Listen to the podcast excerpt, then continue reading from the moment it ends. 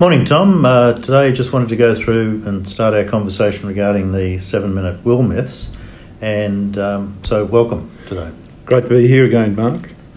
As usual. The first topic is a solicitor is all you need for your estate plan. Now, the reason I this often comes up is that oh you know i know a solicitor I'll go and see him that's all I need to do to put my estate plan together but but we know better than that don't we so what are your thoughts in regard to this topic it hurts me greatly, Mark, to have to acknowledge that a solicitor can't do all things. But look, when we talk estate plans, there's there's not only just the legal documents that need to be created.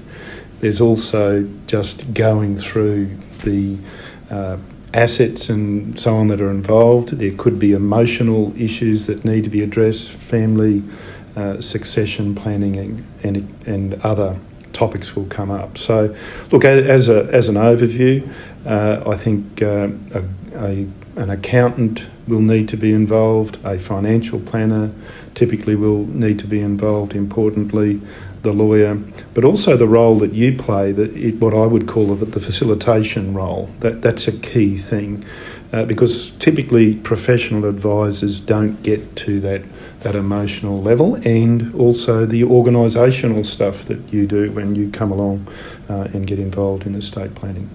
Sure, Tom, and, and obviously I didn't. this wasn't a slight on you as a lawyer because I'm sure you could do this all by yourself. But, but I mean, the reality is, and there's a couple of fronts here, that is that putting your estate plan together really is a team event, isn't it? And and you know, thank you, and you're right about the, the role of a facilitator because somebody needs to coordinate it all because nine times, or probably 99 times out of 100, it just stalls and nothing, nothing ever gets finished, does it? And people talk about it, one person does something and, and then nothing proceeds from there. But the other point is, too, and, and whilst you're a solicitor, you, you actually are a specialist estate planning lawyer.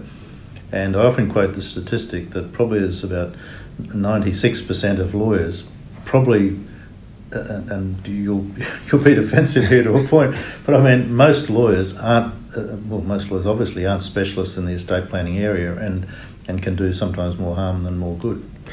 Yeah, I think that's probably that is fair because that does endorse what I do in the in the sense of uh, specialising in this area.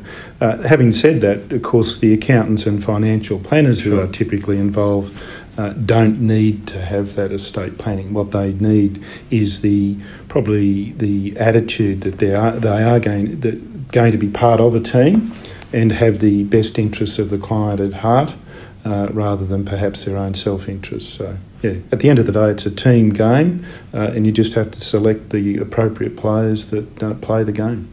Absolutely, and um, you are right. If you had a, I often use the analogy: if you had a brain tumour, you wouldn't go to your GP; you'd go to a specialist. And uh, I think it's important that uh, you know people do find someone who is an estate planning specialist in regard to the legal side of things, because otherwise, so much gets missed. But but the bottom line here is in regard to this myth that solicitor is all you need is that effectively you do need everyone involved. There are things, there's tax issues the accountant will know about. There's the superannuation or, or investment issues your financial planner will, will know more about. Uh, you might have a share broker and things have been set up in ownership in a certain way for, for certain reasons. So you need to have that conversation between all the players, I think, to do a really good job. So I think that's will myth number one debunked. You do need more than a solicitor. Absolutely agree, despite how it hurts. good on you, Tom. Thanks. Thank you.